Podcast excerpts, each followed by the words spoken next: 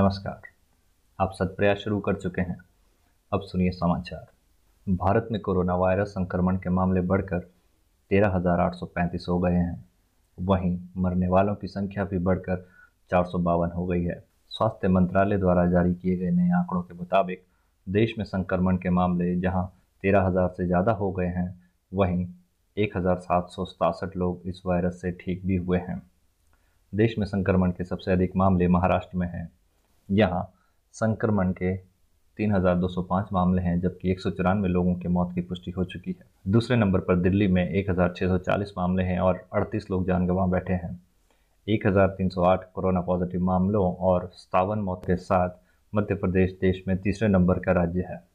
Corona virus के चलते संपूर्ण विश्व में मंदी का दौर छाया हुआ है। भारतीय अर्थव्यवस्था को ध्यान में रखते हुए आज आरबीआई के गवर्नर शक्तिकांत दास ने प्रेस कॉन्फ्रेंस की।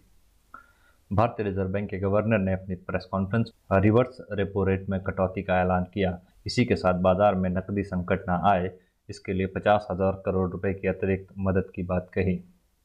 आरबीआई गवर्नर ने कहा, जी ट्वेंटी में भारत की अर्थव्यवस्था सबसे बेहतर है। उन्होंने बताया कि हमारे पास इस मुसीबत की घड़ी में भी पर्याप्त मात्रा में अनाज मौजूद है। शक्तिकांत दास ने कहा कि आईएमएफ ने इस बात का अंदाज़ा लगाया है कि 27 मार्च के बाद से अर्थव्यवस्था में गिरावट देखी जा रही है और दुनिया में सबसे बड़ी मंदी आने वाली है। कोरोना के कहर के चलते दुनिया में 9 ट्रिलियन डॉलर का नुकसान होने का अनुमान भी लगाया जा रहा है।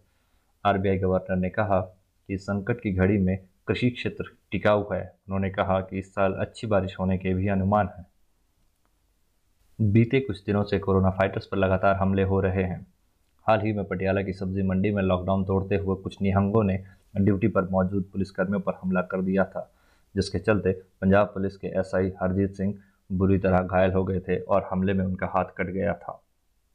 हालाँकि हमले के तुरंत बाद हरजीत सिंह को चंडीगढ़ पीजीआई में भर्ती कराया गया, जहाँ साढ़े सात घंटे के लंबे ऑपरेशन के बाद उनका हाथ जोड़ा गया था। इस मामले में ताज़ा खबर आ रही है, हरजीत सिंह की बहादुरी को देखते हुए उन्हें प्रमोट करके सब इंस्पेक्टर बना दिया गया है। इसके अलावा हमले में घायल हुए तीन अन्य पुलिसकर्मियों को भी डीजीपी मेडल से सम्मानित किया गया है। कर्नाटक के कलबुर्गी ज़िले में एक मंदिर में रथ खींचने के सालाना आयोजन में लॉकडाउन का उल्लंघन करते हुए सैकड़ों लोग जमा हो गए। यह इसलिए भी चौंकाने वाला मामला है कि भारत में कोविड 19 संक्रमण से पहली मौत की खबर कलबुर्गी ज़िले से ही आई थी। लोगों के जमा होने की घटना ने जिला प्रशासन को हरकत में ला दिया। हरेबूर गाँव को सील कर दिया गया है। इसके अलावा सोशल डिस्टेंसिंग के मानकों का उल्लंघन करने वालों पर अंकुश नहीं लगा पाने के चलते चीतापुर तालुक के डिविजनल मजिस्ट्रेट और पुलिस विभाग के एक सब इंस्पेक्टर को निलंबित भी किया जा चुका है। अमेरिकी राष्ट्रपति डोनाल्ड ट्रंप ने देश में सामान्य जनजीवन शुरू करने के लिए तीन चरणों की एक योजना का प्रस्ताव रखा है। ट्रंप ने ओपनिंग ऑफ़ अमेरिका अगेन योजना के तहत स्कूल और दफ्तर फिर से खोलने के लिए तीन चरणों का प्रस्ताव पेश किया है। सभी राज्यों से गुजारिश की है कि वो इन सुझावों को लागू करने के बारे में विचार करें। योजना के अनुसार सभी चरण कम से कम चौदह दिन तक लागू रहेंगे। कोरोना से सबसे ज़्यादा शिकार अमेरिका के लोग हुए हैं, जहाँ बत्तीस हज़ार से ज़्यादा लोगों की मौत हो चुकी है और साढ़े छः लाख से ज़्यादा लोग अभी तक संक्रमित हो चुके हैं। कोविड 19 मामलों के आंकड़े छिपाने को लेकर हो रही अंतर्राष्ट्रीय आलोचना के बीच चीन ने मृतकों की संख्या में शुक्रवार को संशोधन किया। चीन ने कोरोना वायरस के उत्पत्ति केंद्र वुहान शहर में मृतकों की संख्या में 1290 का इजाफा किया, जिससे चीन में कोरोना वायरस से मरने वालों की संख्या चार हज़ार छः सौ बत्तीस हो गई है।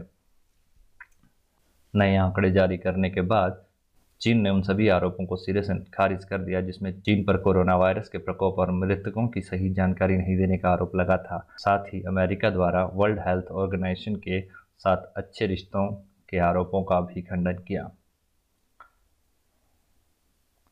दिल्ली में लॉकडाउन के दौरान अभिभावकों से मिल रही शिकायतों को संज्ञान में लेते हुए डिप्टी चीफ मिनिस्टर एवं शिक्षा मंत्री मनीष सिसोदिया ने स्कूलों के लिए सख्त नियम बनाए हैं। उन्होंने अपने ट्वीट में स्कूलों से कहा कि सभी प्राइवेट स्कूलों की जिम्मेवारी है कि सभी टीचिंग नॉन टीचिंग कॉन्ट्रैक्ट या आउटसोर्स वाले स्टाफ की सैलरी समय से दे। उन्होंने स्पष्ट रूप से कहा कि यह आदेश सभी प्राइवेट स्कूलों पर लागू होंगे। मनीष सिसोदिया ने अपने दूसरे ट्वीट में लिखा कि मुख्यमंत्री अरविंद केजरीवाल ने आदेश दिए हैं कि दिल्ली के प्राइवेट स्कूल बिना सरकार से पूछे फ़ीस नहीं बढ़ाएँगे। इसके अलावा वो बच्चों से एक साथ तीन महीने की फ़ीस नहीं लेंगे। केवल एक महीने की ट्यूशन फ़ीस के अलावा अन्य कोई फ़ीस नहीं लेंगे और फ़ीस न देने पर किसी बच्चे को ऑनलाइन क्लास से नहीं हटाएँगे। आज के लिए बस इतना ही। आप घरों में रहिए, सुरक्षित रहिए और अस्तित्व के लिए संघर्ष जारी रखिए। धन्यवाद। Oh, thank you.